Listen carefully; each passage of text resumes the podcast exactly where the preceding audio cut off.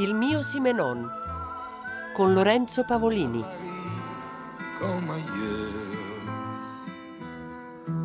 Et passent les semaines et l'espoir s'émeut. Buon pomeriggio e benvenuti, è la decima delle trasmissioni dedicate a Simenon a 30 anni dalla sua morte, siamo quasi arrivati al termine di questo ciclo, l'ultima puntata sarà un po' a sorpresa secondo lo stile simenoniano, noi non sappiamo bene i nostri capitoli dove ci porteranno, ma oggi ci portano negli studi di Corso Sempione a Milano finalmente ad incontrare Ena Marchi, che ringraziamo. Buon pomeriggio Ena Marchi. Grazie a voi, buon pomeriggio. La ringraziamo particolarmente, chiaramente per essere qui oggi a parlare di Simenon con noi, ma la ringraziamo anche perché insieme a Giorgio Pinotti, che è stato nostro ospite nella seconda puntata, tutte riascoltabili sul podcast del nostro sito e della nostra applicazione, è la persona, Ena Marchi, cui si deve in questi 30 anni la ripubblicazione di tantissimi dei romanzi di Simenon da Adelphi. Ena Marchi lavora ad Adelphi da 30 anni, è una specialista di letteratura francese inizialmente, ma poi è diventata un editor a tutto campo di questa casa editrice che ha ripubblicato intanto tutte le inchieste del commissario Maigret, ma poi moltissime delle romanzi romanzi. I numeri li ha dati un po' Giorgio Pinotti, ma non si tratta solamente di parlare di numeri con questi numeri stellari di Simenon, ma spesso di cercare di entrare nel mistero di questo scrittore. E noi oggi ci facciamo aiutare da Ena Marchi partendo forse un po' da un aneddoto personale, vero, noi abbiamo intitolato Il mio Simenon questa trasmissione proprio perché pensiamo che ognuno poi in questa sterminata e scintillante produzione abbia degli appigli particolari, ma lei sicuramente ha una lunghissima storia accanto alla, alla scrittura eh, di questo autore che comincia fin da piccola come per molti dei nostri interlocutori non solo guardando gli sceneggiati di Maigret scopriremo, ma anche leggendolo di nascosto, è vero? Lo leggevo di nascosto perché mia madre da, da buona um, borghese cattolica meridionale, io sono nata a Napoli, trovava Simonon e soprattutto i Maigret perché erano quelli che si leggevano in quegli anni, quindi parliamo dei primi anni 60, ehm, li trovava molto osé, come, come si diceva allora. E quindi li leggevo di nascosto, sì. E Quindi Simenon era un po' pericoloso. Era un po' pericoloso e secondo me la sua intuizione era abbastanza giusta in realtà, perché Simonon ha degli aspetti morbosi, degli aspetti perversi, mm, ce li ha, ce li ha secondo me. Sono oggi forse appunto ci sembrano nel costume contemporaneo più assimilabili, anche se il Certo. lavoro della letteratura di Simenon scava nel male, nel lato oscuro Certo. Delle personalità molto a fondo. Quindi una lettura d'infanzia delle inchieste del commissario Maigret, ma anche la partecipazione incredibilmente alla registrazione delle- di alcune delle puntate dello sceneggiato. Sì, perché nel, nei primissimi anni 70 erano appunto i miei primi anni di università, le mie compagne di università per eh, guadagnare un po' di argent de poche, come si diceva allora, facevano le babysitter. Io mm, non, non ho mai amato molto i bambini e invece avevo degli amici che lavoravano in RAI e mi fu proposto di fare la figurante, come si diceva allora, e l'ho fatto in un sacco di cose. Il segno del comando, Signora Ava, dei titoli mitici di quell'epoca. Si registrava chiama- fuori grotta negli studi Esatto, della sì, RAI. sì, esattamente. E tra l'altro, nell'ultima serie, quella del 72, che è stata appunto l'ultima, delle inchieste del commissario Maigret con Gino Cervi, mi ricordo Gino Cervi, mi ricordo Mario Maranzana, mi ricordo tutti quelli che... Ed erano- era l'ultima serie, la quarta serie, Gi- Gino Cervi morì un anno dopo, credo, la Sì, registrazione. Quindi di insomma in qualche serie. modo Simonon era, era iscritto nel mio karma. Il tuo karma e il tuo destino. Noi adesso facciamo uno scherzetto a Ena Marchi, vi facciamo ascoltare qualche frase della sigla di quel tempo. Il respiro di Parigi era Amanda, non Amanda Lear, era un'altra Amanda che la. Soffia un vento a Parigi stasera, un vento che vento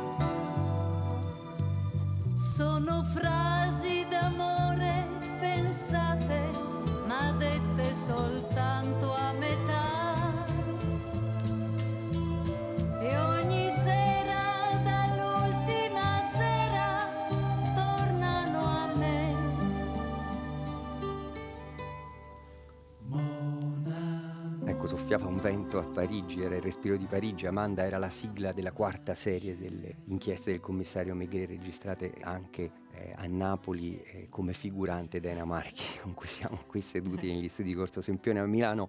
Eh, ma da lì vogliamo arrivare rapidamente a parlare con lei dei romanzi di eh, Simenon che conosce molto da vicino. Appunto, intanto le inchieste del commissario Megre sono state pu- ripubblicate tutte, Da, Tutte. da Delphi, Sì. Tutte con la revisione completa delle traduzioni da parte sua. Sì, noi abbiamo deciso sin da quando abbiamo cominciato a tradurre, io non lavoravo ancora in Adelphi, lavoravo per l'Adelphi ma vivevo a Parigi, ma sin da quando abbiamo cominciato a tradurre i romanzi e poi i Maigret abbiamo deciso di rifare tutte le traduzioni, non abbiamo mai usato una traduzione che fosse stata già pubblicata da Mondadori. Ecco, questo ci avvicina a un discorso eh, sulla lingua Mhm. e sulla traduzione, quindi conseguentemente della lingua di eh, Simenon. Anche con Pinotti ne abbiamo parlato, ne abbiamo fatto cenno, può sembrare molto trasparente, molto semplice e quindi molto difficile da tradurre proprio perché non eh, offre molti appigli al traduttore. Ma ecco, la, la lingua di Simenon, in fondo un autore così popolare, un autore che parte da un'osservazione della cronaca nera, che dai fatti diversi, come si dice in francese, molto concreti, di solito eh, utilizza dei gerghi, soprattutto mm, un autore di quel tipo popolare, si pensi che u- possa utilizzare dei gerghi, impiegare dei gerghi anche ne- ne- ne- nell'idea del, del commissariato, eccetera. Invece questo in Simenon è- non, non c'è. Questo in Simenon non, non- non accade. Simenon usa una lingua che mi verrebbe da definire una lingua popolare letteraria. Cioè non c'è un, un mimesi del, del parlato in realtà, o se c'è è una lingua in realtà costruita. Nel 2003, quando si festeggiavano i cento anni dalla nascita di, di Simenon, ho avuto l'onore di partecipare a un convegno a Parigi nel quale si parlava delle traduzioni e trasposizioni di- dei romanzi di Simenon. Si parlava quindi del cinema, della televisione e della traduzione letteraria. E in quell'occasione mi ricordo una, una discussione tra uno dei più grandi simnonologi, curatore poi del- della Pléiade Simonon, e eh, un regista che io amo moltissimo che era Chabrol. E lì ebbi una grandissima soddisfazione perché Chabrol era d'accordo con me e non con il grande simnonologo di complemento. Perché la cosa straordinaria è che sia nella lingua del narratore, sia nella lingua dei dialoghi, pur senza mai usare espressioni gergali di argot, tu riesci a sentire la voce del personaggio. È quella la cosa straordinaria. Tant'è vero che Chabrol arrivava al paradosso di dire: Io non ho bisogno di scrivere le sceneggiature, i dialoghi, io prendo il Simenon e lo giro così com'è, cosa che non è sempre vera, perché poi, per esempio, Odiar faceva il contrario, ma insomma, questa è un'altra storia. Simenon al cinema se ne potrebbe parlare a lungo. Ed è vero che i personaggi di Simenon non usano gerghi, ma non parlano tutti nello stesso modo. Mentre nella parte, diciamo, laddove è il narratore che racconta, Simenon aveva un- un'aspirazione precisa, eh, che era quello di usare quelli che lui chiamava mot matière, parole materia. Cioè, se deve scegliere tra due parole, tra due termini, lui usa sempre quello più concreto, quello che fa appello ai sensi del lettore. Gli deve far sentire un odore, gli deve far sentire un certo tipo di rumore, gli deve far sentire un, il, la consistenza di un oggetto che il personaggio tocca e tutto questo crea la famosa atmosfera di Simonon. E tutto questo attraverso, qualcuno un giorno disse a Simonon, lo sa che lei usa solo 2000 parole scrivendo? E lui disse, così tante, perché lui pensava di usarne ancora di meno. Questo però fa sì che traducendo non bisogna mai cedere alla tentazione della letterarietà. Eh, non bisogna mai cercare un sinonimo che sia un po' ricercato, un po' sofisticato, no, bisogna attenersi alla efficacia massima che è quella della lingua di Simonon. Che era proprio il suo obiettivo. Che, esattamente. Sì, è un autore che appunto confessava di togliere nelle seconde Sì. stesure non solo aggettivi e avverbi, ma addirittura le belle frasi. Sì, ma in realtà poi se si guardano di moltissimi, di moltissimi romanzi sono conservati i dattiloscritti, lui mm, scriveva in genere a macchina, quasi, o comunque scriveva a matita e poi li, li- se li trascriveva lui stesso a macchina. Le correzioni sono pochissime e quando lui corregge è per togliere. Ecco, questi entrare, avvicinarci allo studio di Simenon da vicino è, è molto raro. Ecco, probabilmente Namarchi è una delle persone che l'ha potuto fare più da vicino, mentre eh, Simenon stesso ha contribuito a costruire una rappresentazione di Una- sé Una piccola leggenda. una piccola leggenda. Noi adesso ascoltiamo un frammento di quell'intervista abbastanza celebre degli anni 60, del 63 esattamente, una troupe Rai passò una settimana in Svizzera eh, per intervistarlo, ne abbiamo parlato con Bruno Gambarotta, che era Gambarotta, dietro certo. una delle telecamere allora e nella nostra quarta puntata ci ha fatto questo racconto. Eh, sentiamo un frammento di come eh, Simenon raccontava ad esempio come passava dai nomi all'attacco del suo romanzo. Eh, guardi per esempio per il mio ultimo romanzo, ecco, prendiamo anche questo, la lista dei nomi. Ecco, eh, vede la, la quantità dei nomi che io ho copiato. Sono quattro pagine e, e tutto ciò per prenderne alla fine dieci. Allora, eh, prendiamo un nome, eh, io cerco un nome, dunque Grader, Grader. Io metto questo là e, e comincio a passeggiare nella mia tana. Grader, Grader. Eh, questo nome si attaglia bene al mio personaggio oppure no? No, no, non va. Allora cerchiamone un altro. Esso, esso, esso. No, no, non va. Eh, dunque, vediamo. Ecco qua, Cuffé, Cuffé. E cerco intanto di mettermi nella pelle di uno che si chiama Cuffé e di vedere se il nome è adatto a questo tale. Ah, ma occorre anche il nome di battesimo. Io ho copiato anche dei nomi. eh, si chiamerà Serge Cuffé. No, no. Vincent Cuffé. Vincent Cuffé. Sì, questo potrebbe essere un personaggio. Allora lo scrivo su un'altra pagina, qui. E, e quando ho tutti i nomi, cioè quei 10-15 nomi che mi servono, prendo una busta gialla, eh, questa è una mia mania, una mania perché per il primo romanzo li ho scritti su una busta gialla e continuo a usare le stesse buste, la chiudo e ci scrivo su i nomi dei personaggi, uno nato nel 1913, uno nel 1917, eccetera, eccetera, il loro numero di telefono, l'indirizzo e Una così specie via. di Già, passaporto. Sì, e questa, e questa è la trama del romanzo, perché non ho mai un piano per il romanzo, perché non so mai dal principio come un romanzo finirà. Io comincio senza avere la minima idea di che cosa succederà nel secondo capitolo, nel terzo, solamente mentre scrivo io vivo la vita dei miei personaggi. Voglio dire che se, se- se uno di questi, per esempio, è un uomo di 60-70 anni, irascibile, collerico, beh, anch'io divento come lui. I ragazzi dicono a mia moglie, ma cos'ha papà? Perché da qualche giorno è sempre così accigliato, si arrabbia per niente? Allora mia moglie, che lo sa, dice, ma è così per il suo personaggio. Se invece ho un personaggio col broncio che cammina così, mi metto anch'io a camminare così, imbronciato. E se ho un personaggio che è malato di cuore, oh beh, io sto continuamente co- con la mano sul cuore, ai ai ai ai, a sentirmi il polso, per essere sicuro che non sono malato davvero. Mi spiego? Sì? Mi metto nella pelle dei miei personaggi. Ripeto spesso, perché ne sono convinto, una frase di Balzac.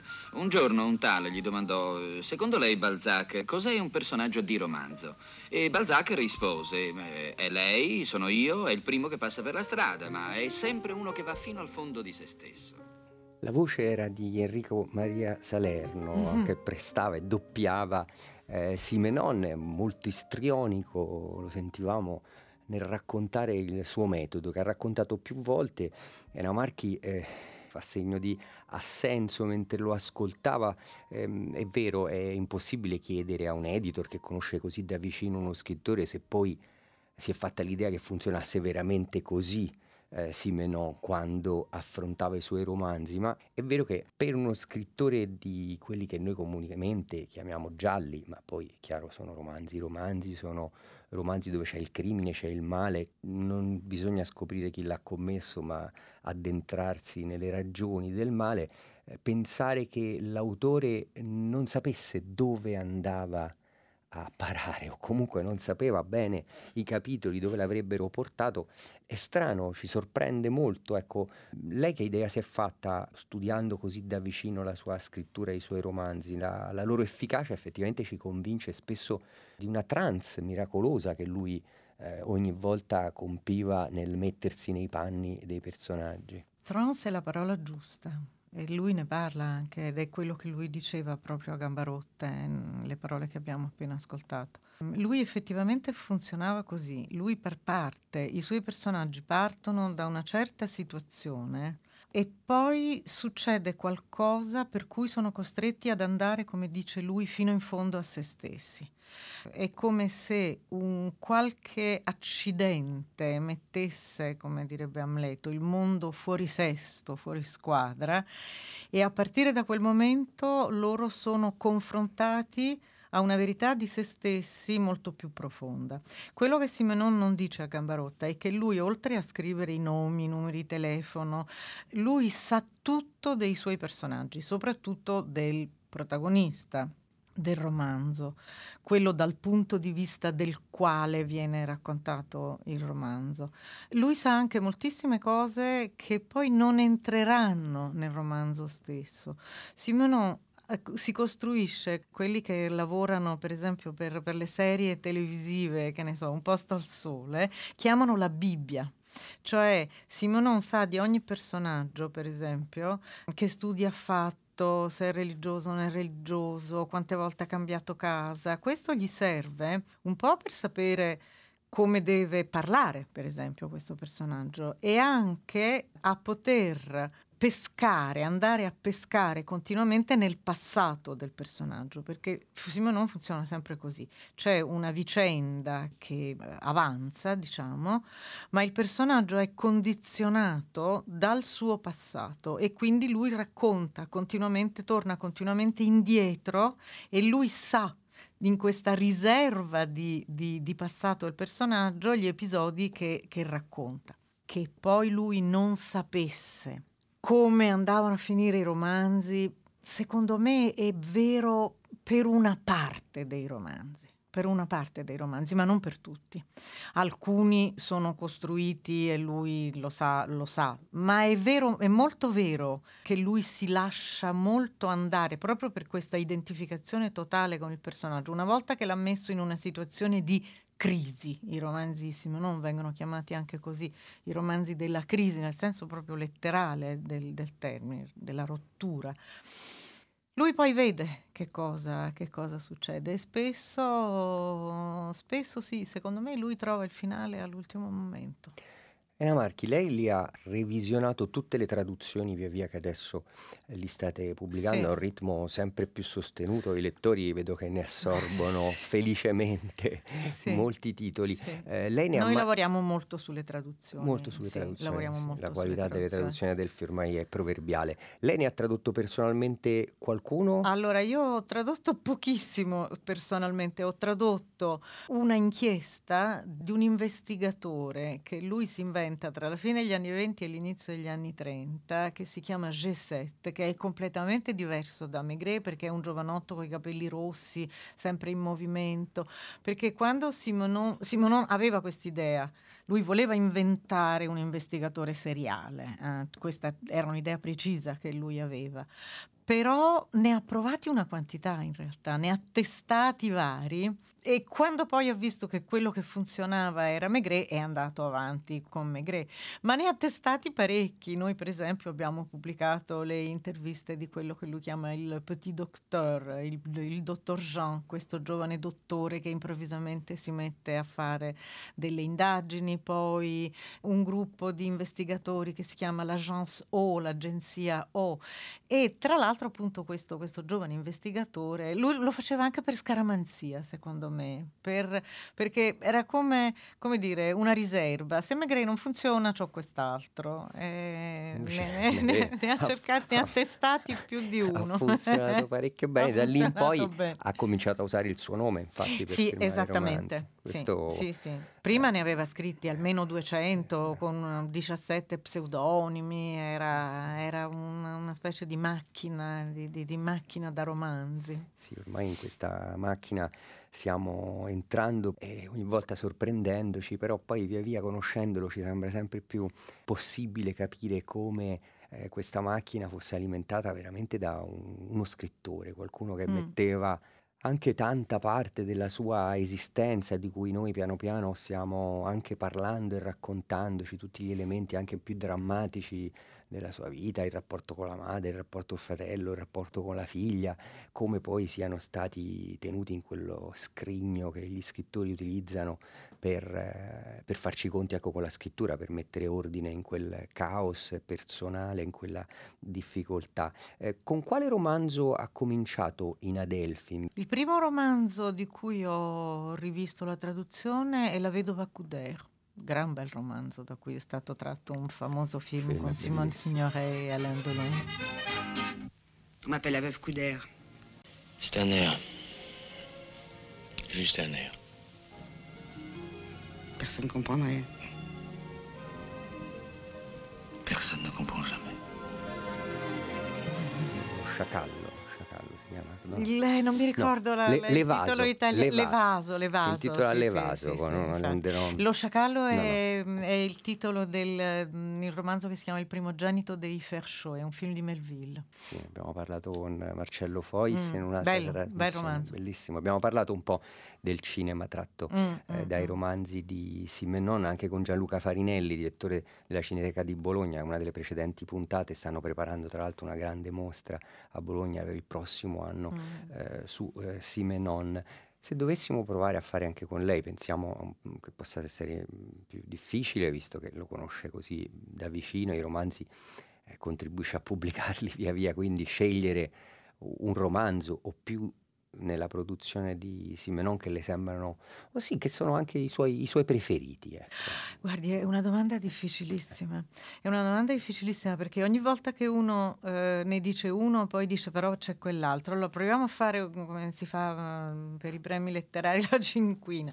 Allora, un, uh, molto diversi l'uno dall'altro. Per esempio, Cargo che è un, il, il, grande romanzo d'avventura, il romanzo più conradiano di, di Simenon Insieme ai Pitard, forse. Sì, insieme ai Pitard. I, Pita, i Pitard è anche quello un grande romanzo. Però Cargo è superiore. Eh, un romanzo straordinario che, che, delinea la figura di una donna è La verità su Bébé Donge, altro romanzo straordinario.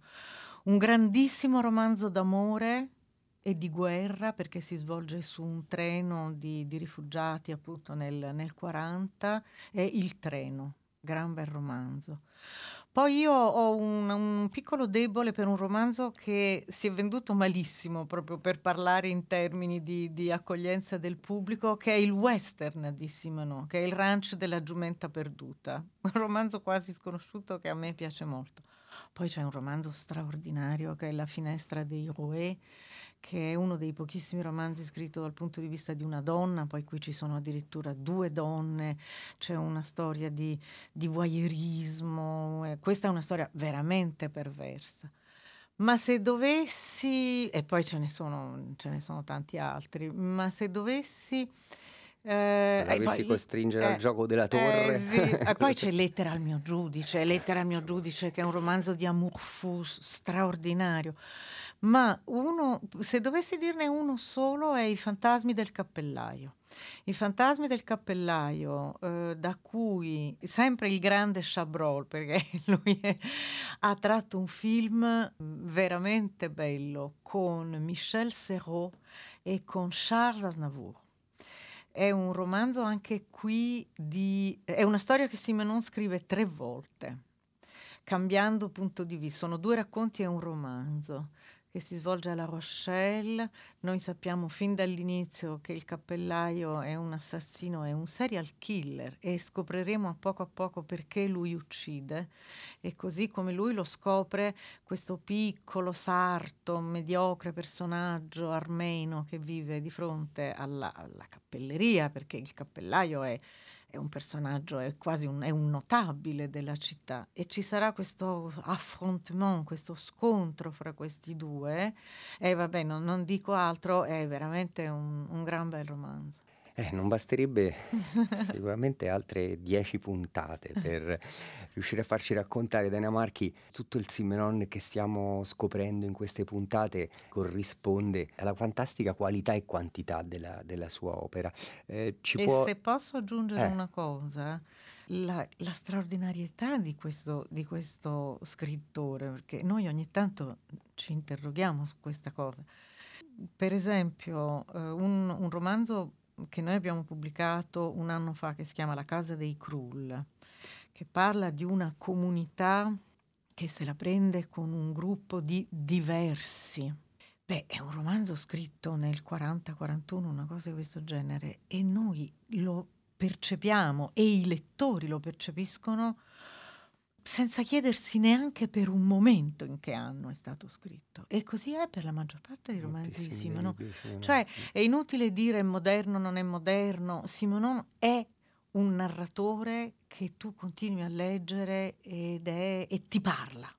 Sì, ti parla cap- nella contemporaneità. Sì, la capacità empatica di mettersi sì. nella pelle del qualsiasi Esa- individuo umano ce lo fa per forza fraterno e vicino. Esattamente, cioè lui parla di noi sempre. Sì, sì, ci riguarda molto da vicino Anna Marchi Simenon. Che, quali altri libri state preparando adesso in uscita? Allora, adesso c'è un... Uh, uscirà tra fine gennaio e febbraio Il signor Cardinò che è la storia di un uomo che pensa di essere arrivato, di essere uscito dalla, dalla povertà, di essere diventato un impiegato stimabile, estimato e rispettabile, rispettato e che mh, mm, ha sposato la donna che sognava di sposare fin da quando era mm, ragazzino e che una domenica, dopo i riti della domenica, la messa, la pasticceria, l'aperitivo e tutto quanto, torna a casa e non la trova.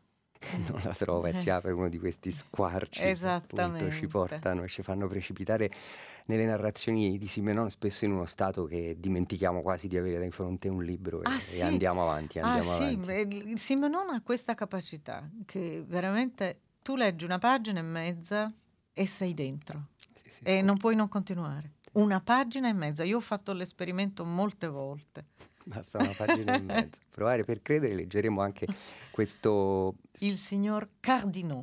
Signor Cardinò. Grazie Ena Marchi, grazie moltissimo grazie, per essere state con noi. Grazie a voi. E a Lorenzo Pavolini e ai suoi compagni di curatela Federica Barozzi e Diego Marras non resta che augurare una buona serata, un buon sabato. Grazie anche a Daniele Bulgherini dietro al vetro qui a Corso Sempione. Buona serata e un appuntamento a sabato prossimo per una ultima puntata di Simenon.